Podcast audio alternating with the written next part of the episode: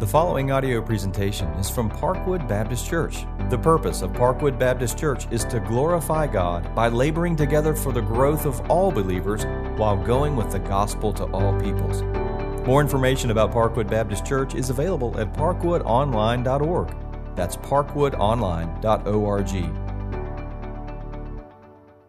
Good morning. It is an honor to be with you today, an opportunity to share from God's Word. We're in Genesis chapter 2. Title of the message today is The Good News of God's Creation of Man and Woman. Before I lead us in prayer and we walk through the text, let me make sure that you understand where I'm coming from and really where this church is coming from. I believe and hold to, we believe and hold to as a people, both the inerrancy and the authority of Scripture. Let me define inerrancy. We believe that the Bible is truth. We don't just believe it contains truth, we believe it is truth.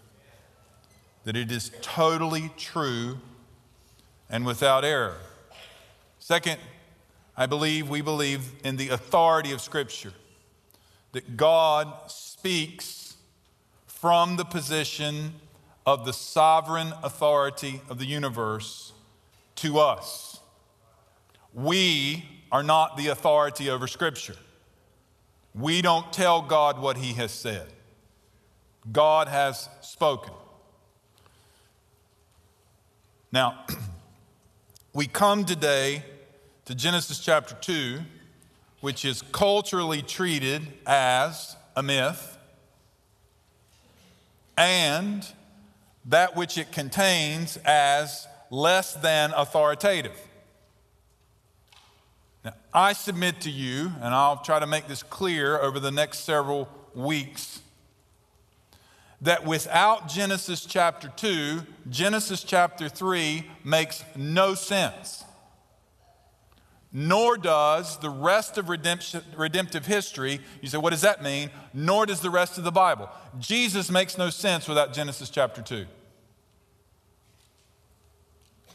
The magnitude of sin and the destruction that follows can only be understood when we grasp the nature and the purpose of humanity. Why did God make us? How did God make us? So, to that end, let's pray. Father, I plead now for men and women with so many voices in their ears so many things confronting them and in their face every day. People have gathered in this room with all sorts of opinions about what we're about to talk about, but you have spoken. I pray now that our hearts, our minds would be aligned with you, and where they are not, we would confess that as sin and turn from it to you. Lead us now, we pray, in Jesus' name. Amen. First thing I want you to see is the good news of the Lord God's creation of man. So God's not doing an apologetic. He's not arguing for something. He's just stating it as it is. These are the generations of the heavens and the earth when they were created in the day that the Lord God made the earth and the heavens. Now, right away, something happens in this verse that you don't really know what's going on in the language. You don't, you're not catching it. In Genesis chapter 1, the name for God is Elohim. It's a generic word like we use God. So multiple religions use that word. In verse 4, it says, the Lord God. Now that's the word Yahweh. That is the proper and personal name of God. Now, this is speaking to what's going to happen. As God now uses his personal name, we see that what happens here is of a personal nature. Verse 5 When no bush of the field was yet in the land, and no small plant of the field had yet sprung up, the Lord God, Yahweh, had not caused it to rain on the land, and there was no man to work the ground, and a mist was going up from the land, and it was watering the whole face of the earth. Then Yahweh, the Lord God, formed the man of the dust of the ground and breathed into his nostrils the breath of life, and the man became a living creature. Now, I just want to extract a couple of words here and slow down for a moment and think about them. the Lord God formed.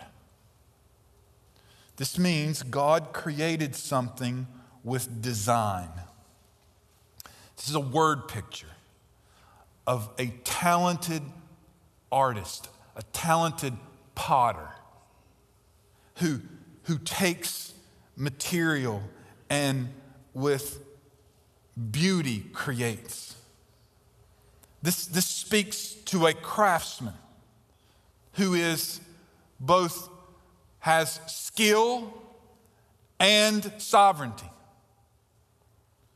So God forms with skill and he forms out of his sovereign hand. In other words, he's not answering to anybody here.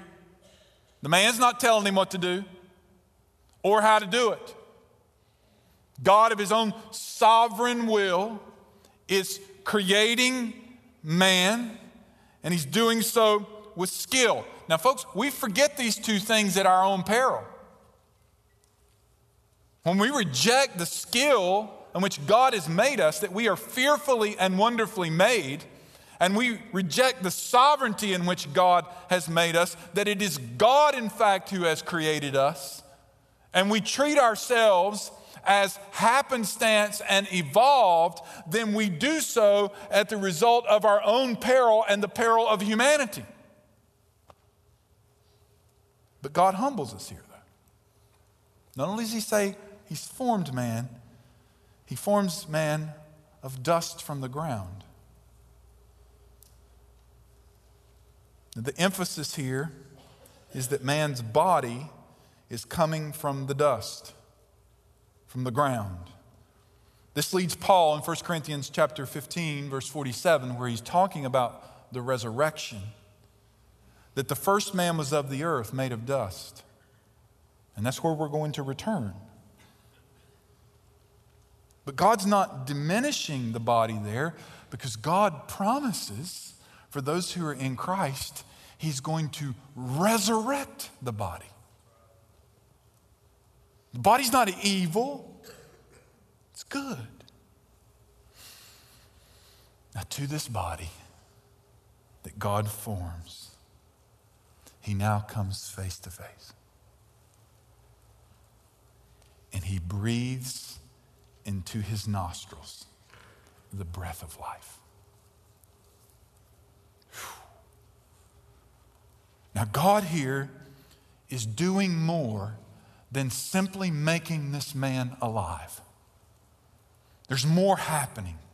So turn with me to Job chapter 32. What we're hinting at here with the breath, and it becomes obvious when we read this text in Job 32, that God here is showing us that this man is made in God's image. Yes, he's from the ground, he's not a God, made from dust, but he is in the image of God. Job 32 8. But it is the spirit in man, the breath of the Almighty, that makes him understand. You see, this is what sets him apart from the animals. That his ability with thought and reason to understand and to acknowledge and to know that there is God. This is a quote. All life is a gift from God, and Adam was alive and breathing like the other animals, but there was more.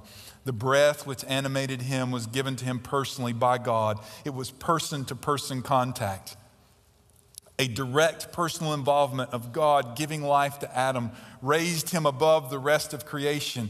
And here was a person created to live in close fellowship with God. This is why it is stated that man was made in God's image. So we see the good news of God's, the Lord God's creation of man. Then we see the good news of the Lord God's garden. This is provision. The Lord God planted a garden in Eden in the east, and there he put the man whom he formed. And out of the ground the Lord God made to spring up every tree that is pleasant to the sight and good for food. The tree of life was in the midst of the garden, and the tree of the knowledge of good and evil.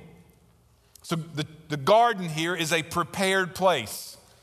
God planted a garden, the scripture says. It's called later in Genesis 13, Isaiah 51, the garden of the Lord. This is the handiwork of God in creating and planning this garden and preparing this place for man, which, which brings our mind to John chapter 14, verse 2, when Jesus said, I go to do what? Prepare a place for you. A real place. And just like that's going to be a real place that God prepares for us, Eden was a real place emphasizes it was in the east. We know that rivers flow out of it and surround it. We also see this that Eden was a wonderful place. It was every tree that is pleasant to the sight and good for food. God's supply, his bountiful supply, is poured out. Eden is a place of life. The tree of life was in the midst of the garden. It's the tree which Adam freely ate of and lived. And the tree of the knowledge of good and evil. So notice two trees are identified. This is important as we move through chapters 2 and 3. It says, A river flowed out of Eden to water the garden. And there it divided and became four rivers. The first is the Pishon, the one that flowed around the whole land of Havilah, where there is gold, and the gold in that land is good.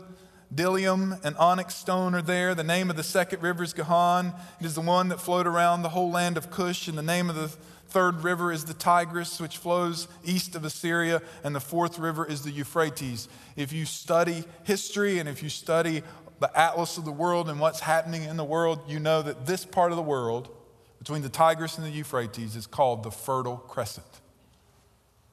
This is a place in the midst of desert where things live and thrive. And it is in this place, verse 15, that the Lord God took the man and put him in the garden. Now, don't miss this. He put him in the garden to work it and to keep it. So, Eden is an active place. Adam is not there on a long summer vacation. He's not there with nothing to do.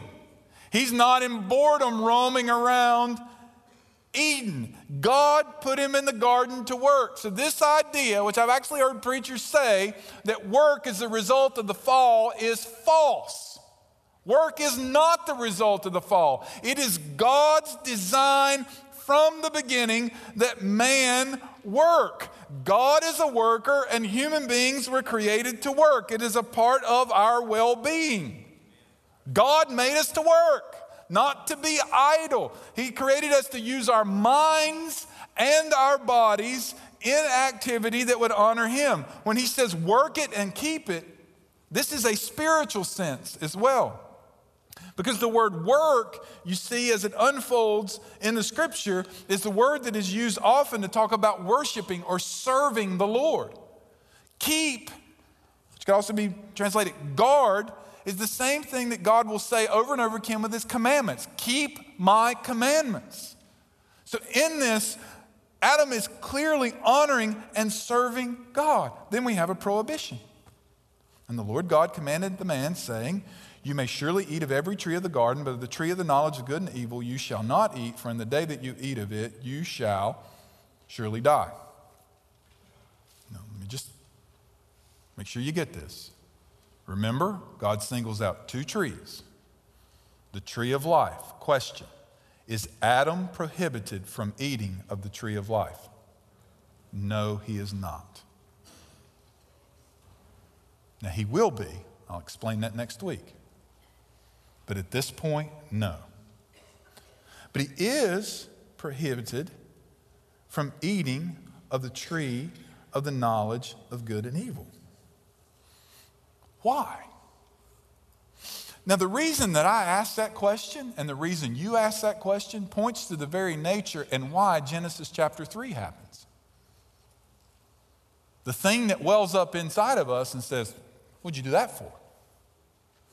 Let me just simply say it this way Imagine this is the tree. Why did God create this tree? Because God is saying to you, to me, to Adam, my tree. This is my tree. This is not your tree. Don't eat of this tree. You say, uh, don't quite track with you, preacher. Help me out here. You see, Adam and Eve were to see themselves as children totally dependent on the Creator, their Heavenly Father, for wisdom and for understanding. He is the all wise, righteous God who alone has the right to determine what is good and evil. The tree represented the ability to be morally autonomous. Don't miss this next sentence. By refusing them to the right to eat of this tree, God was indicating to them that I, God, alone, am morally autonomous.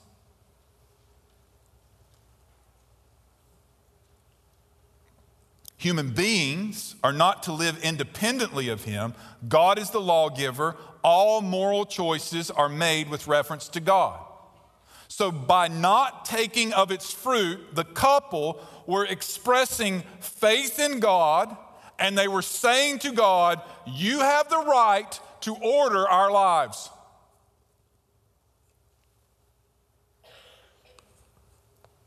Now, this prohibition is as strong as any commandment that you find in the scripture.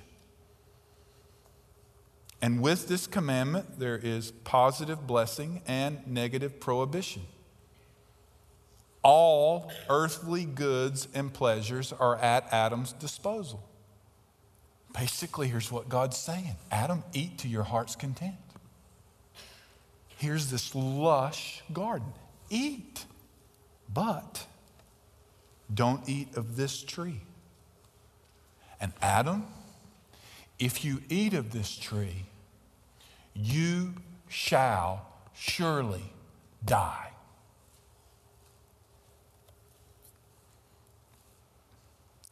So, how do we need to, to respond right here? Let's just be honest. None of us want to be told what to do. We'll think more in depth about this next week. But I want you to turn to Proverbs 3 with me, and I want you to think about this text. If you've been around church very long, you've heard somebody quote this. If you have not, just listen to this simple principle of Scripture Trust in the Lord with all your heart. Do not lean on your own understanding. So don't lean on, why, why's that tree there? Don't lean on your own understanding. In all your ways, acknowledge him, and he will make straight your paths. Be not wise in your own eyes. Fear the Lord and turn away from evil.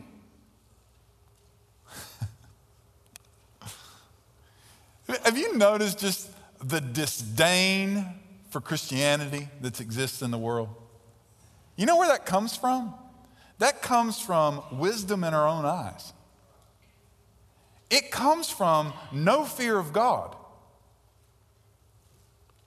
Be not wise in your own eyes, fear the Lord and turn away from evil. Verse 8, and it will be healing to your flesh and refreshment to your bones. Now let's work this thing in the reverse. You don't trust in the Lord, you're wise in your own eyes, you don't fear the Lord, you don't turn away from evil, then what shall happen to you? You shall surely what? Die. This principle is over and over and over in Scripture. Obeying God is life, disobeying God is death. Back to Genesis. Next, I want you to see the good news of the Lord God's creation of woman. Praise the Lord. This deals with the creation of woman as man's complement. That God intended that the man and the woman be a spiritual, functional unity, walking together in integrity, serving God together, keeping God's commandments together. Then the Lord God said, It is not good that man should be alone. I will make him a helper fit for him. So to this point, God said, It's good, it's very good. And then he says, This is not good. Does this mean God made a mistake? No. What God was doing in the order of how he is unveiling his creation, he's making sure that we see something here. That we see that it is not good that the man should be alone. And that the man is insufficient. He needs a helper fit for him. So that we, as human beings, created in the image of God, who is in perfect community, God the Father, God the Son, and God the Holy Spirit, intends for us to have relationships with fellow human beings and not live a secluded life. Here's how God does it, verse 19. Out of the ground, the Lord God had formed every beast of the field and every bird of the heavens and brought them to the man to see what he would call them. And whatever the man called every living creature, that was its name. So you see Adam exercising his God ordained role of dominion. The man gave all names to the livestock and the birds of the heavens and to every beast of the field. But for Adam, there was not a, found a helper fit for him. So God parades all these animals in front of Adam. Adam names them, and God's got a purpose in what he's doing. First of all, he's letting Adam exercise dominion, but he's doing a clear illustration for Adam. None of these fit, none of these are adequate. So let me just be clear and emphatic with this next statement that needs to be said in the 21st century. Animals are not a substitute for human beings. There's a radical difference between humans and animals. Animals are not made in the image of God. But there is a fundamental similarity between men and women. Genesis 1:27 says, "In the image of God he created him, male and female he created them." Both men and women are made in the image of God. And what God does here is he makes a helper fit for Adam a complementary role. So here's the way it is Adam is incomplete. So he creates a woman who, in and of herself, is incomplete. And together they complement one another to accomplish what God has designed. Here's how he does it. Verse 21 The Lord caused the deep sleep to fall upon the man, and while he slept, he took one of his ribs and closed up its place from his flesh. Literally, what it says in Hebrew, it took from his side. And the rib that the Lord God had taken from the man, he made into a woman and brought her to the man. Now, notice how God does this from her side. Doesn't take her from his head. She's not going to rule over the man. He doesn't take her from his feet so that man can rule over her. He doesn't take her from his hand. God takes her from his side. Now, I'm a little slow about some stuff, but I get this. She side by side. She's fit for him. She's in the image of God. That means she has full access to God. That means just like Adam, she has full responsibility for her actions. But the word helper fit means that she plays an essential role in aiding the man to fulfill his calling. She does not occupy an inferior position in the marriage relationship but she joins her husband in fulfilling the divine mandate that God has given both of them. And Adam reacts. Here's what he says This is bone of my bone and flesh of my flesh, and she shall be called woman because she was taken out of man. See, Adam rejoices here. Now, I've been to men's conferences where this is preached and it's got heavy sexual overtones. That's part of it. Let's be honest. Adam goes, Wow, that's a good move, God. but, but Adam realizes there's more. She's bone of my bone and flesh of my flesh. She's, she's, she's out of man. This is a partner. This is a complement. God, this is what I need. This is it. Now, hear me here. Track with me. The Bible here answers the homosexual question without any prohibition.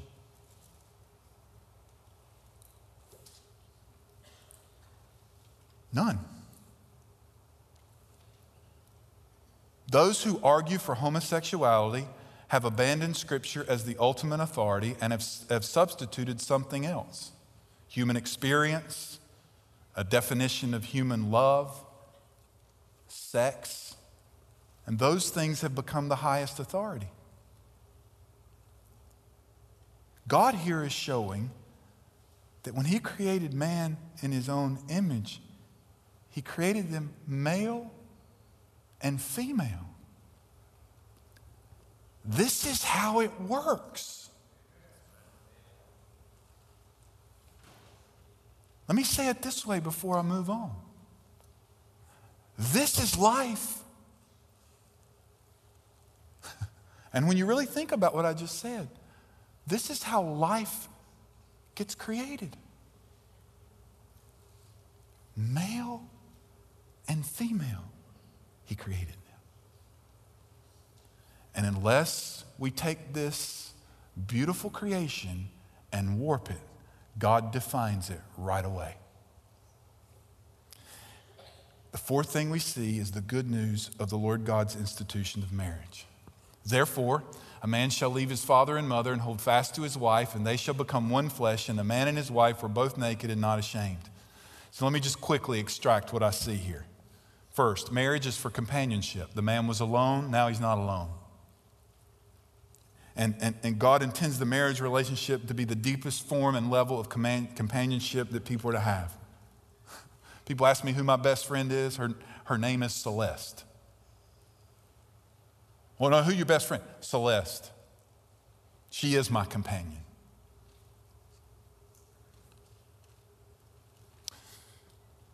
Marriage involves a new family unit, number two. A man shall leave his father and mother. Now, wait a minute. Adam and Eve don't have a mom and dad, they just have a dad. But God here lays it down from the beginning. Here's how this works a man leaves.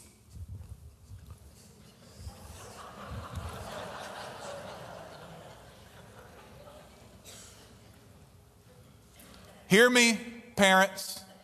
God did not create your children for your companionship.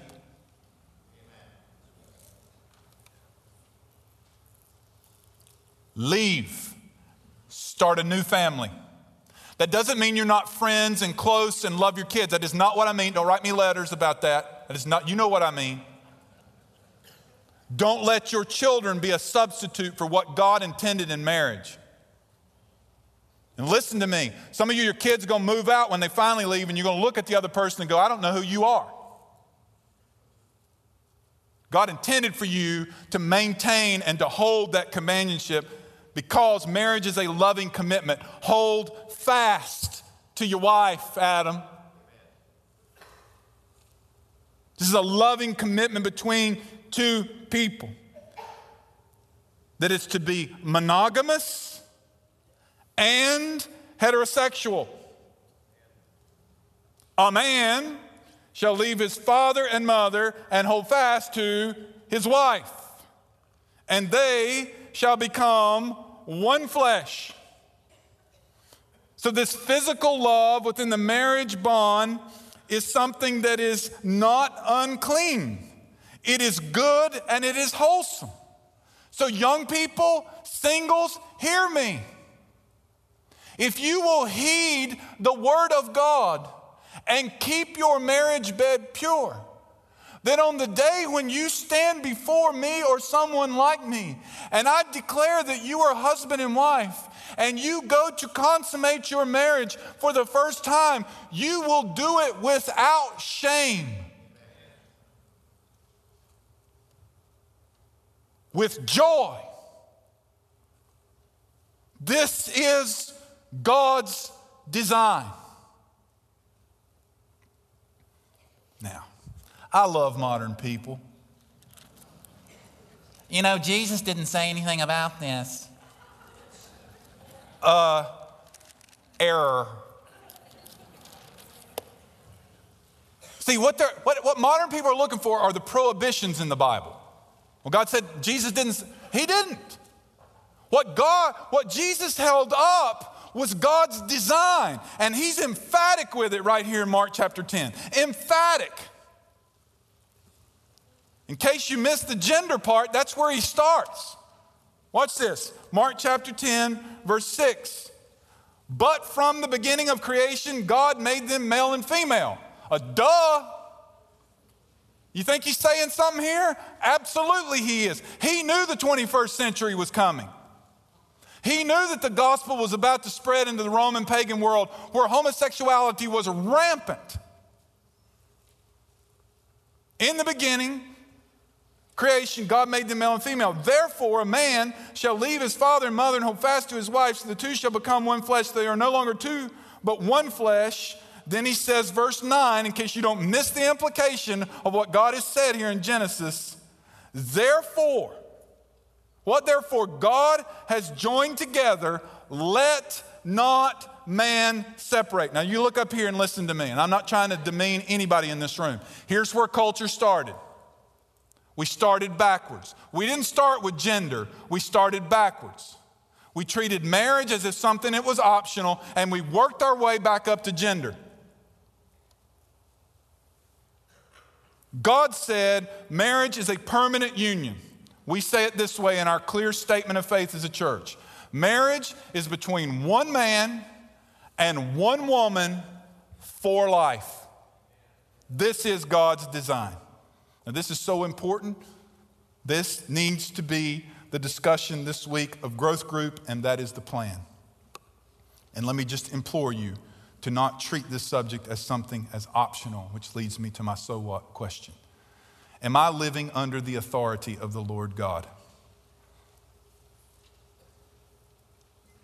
You say, well, okay, what you getting at, Pastor? Turn to Deuteronomy 30. What I'm getting at is this. God authoritatively said, Don't you eat of that tree. And there are other things that God has said in the Bible for us not to do. There are things He has told us to do. We know many of those things. So, those things you know to be what we are to do or not to do, are, are, you, are you living under God's authority? But it's deeper than that. You see, God's authority here is spoken to personhood, image of God. You live in a culture of death that reaches into the womb of a woman and destroys life. It's because this culture has rejected that man is made in the image of God. We live in a culture now that, that on Facebook there are over 30 options to your gender. What? God designed it male and female. Marriage between one woman, one man for life. God's has the authority and has exercised the authority to dictate how I live. God has. And what God does as He unfolds His word to us, He reveals His design, His expectations, and His prohibitions. His design, expectations, and prohibitions are for my good and His glory. They are for our good and for His glory. In Deuteronomy chapter 30, these things have been laid out for the children of Israel. So you understand, this would have been the time the book of Genesis would have been revealed to the people. This was all coming together. Okay? Moses stands before the people and he says, This is the commandment that I command to you today. It is not too hard for you, neither is it far off. It is not in heaven that you should say, Who will ascend to heaven for us and bring it to us that we may hear it and do it. As if God's stammering about these things we're talking about today. Oh, God, we don't quite understand that. Could you let us come to heaven and you explain it? Neither is it beyond the sea that you should say, Who will go over the sea for us and bring it to us that we may hear and do it? But the word of the Lord is near you, it is in your mouth, it is in your heart, so that you can do it. See, I have set for, before you today life and good, death and evil. If you obey the commandments of the Lord your God that I command you today by loving the Lord your God, by walking in his ways, by keeping his commandments and his statutes and rules, then you shall live and multiply, and the Lord your God will bless you in the land that you're entering to take possession of it. But if your hearts turn away and you will not hear, but you are drawn away to worship other gods and serve them, I declare to you today that you shall surely perish. Does this sound familiar? What did he tell Adam? You shall surely what? Die. You shall not live long in the land that you are going over the Jordan to enter and possess. I call heaven and earth to witness against you today. I set before you life and death, blessing and curse. Now, don't miss this last sentence. Therefore, choose life that you and your offspring may live.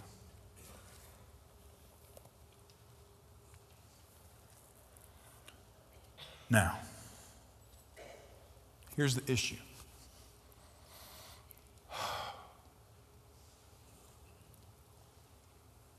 Some of you in this room right now think that you're on a moral and spiritual high ground.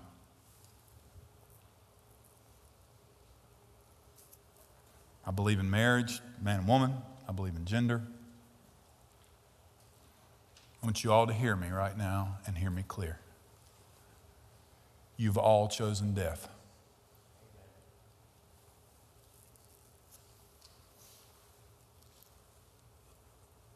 All of you. I chose death.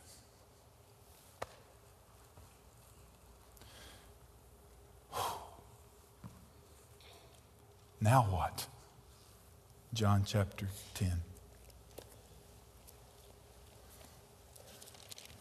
Jesus knew this. He knew this.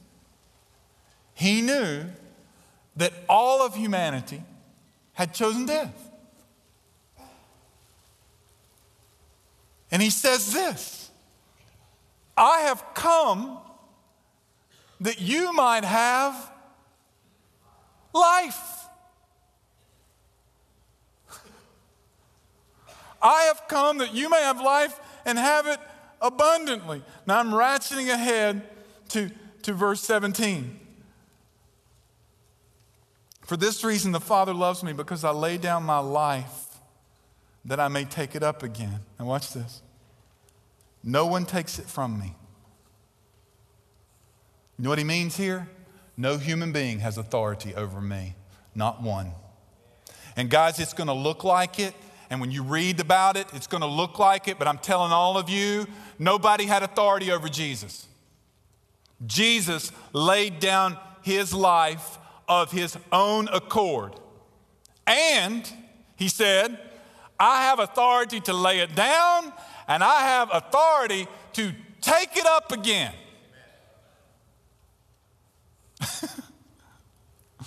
so I know I'm getting into next week.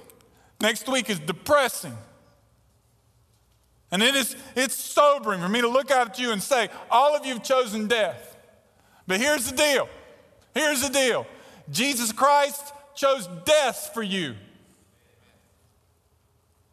He died a sinner's death in your place because you have chosen death. But unlike you, He's God. And He has the authority to take it up again. And what does He do on the third day? He lives. He lives.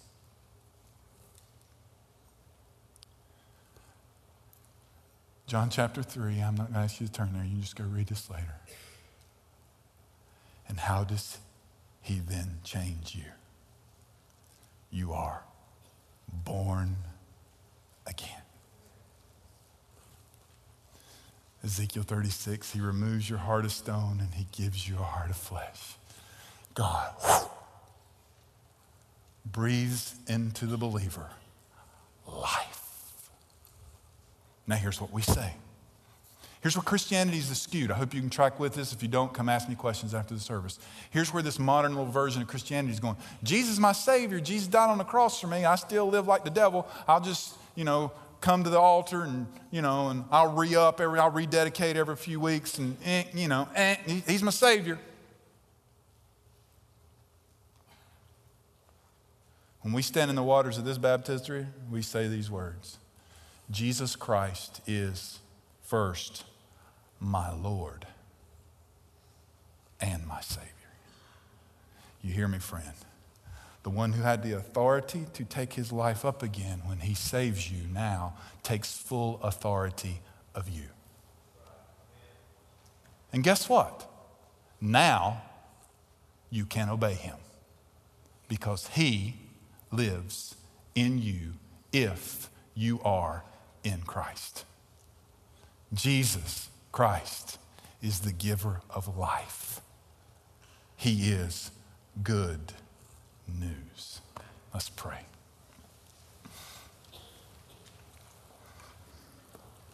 Lord, for the person in this room who comes in here and has been confronted by things that have been brought forth today,